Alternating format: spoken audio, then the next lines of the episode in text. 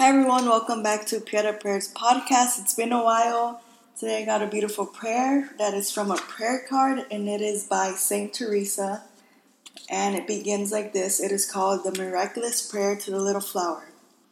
O little flower of Jesus, ever consoling troubled souls with heavenly graces, in your unfailing intercession I place my confident trust.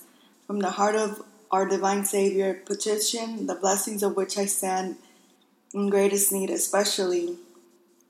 Here mention your intention. Shower upon me your promised roses of virtue and grace, dear Saint Teresa, so that, swiftly advancing in sanctity and perfect love of neighbor, I may someday receive the crown of eternal life.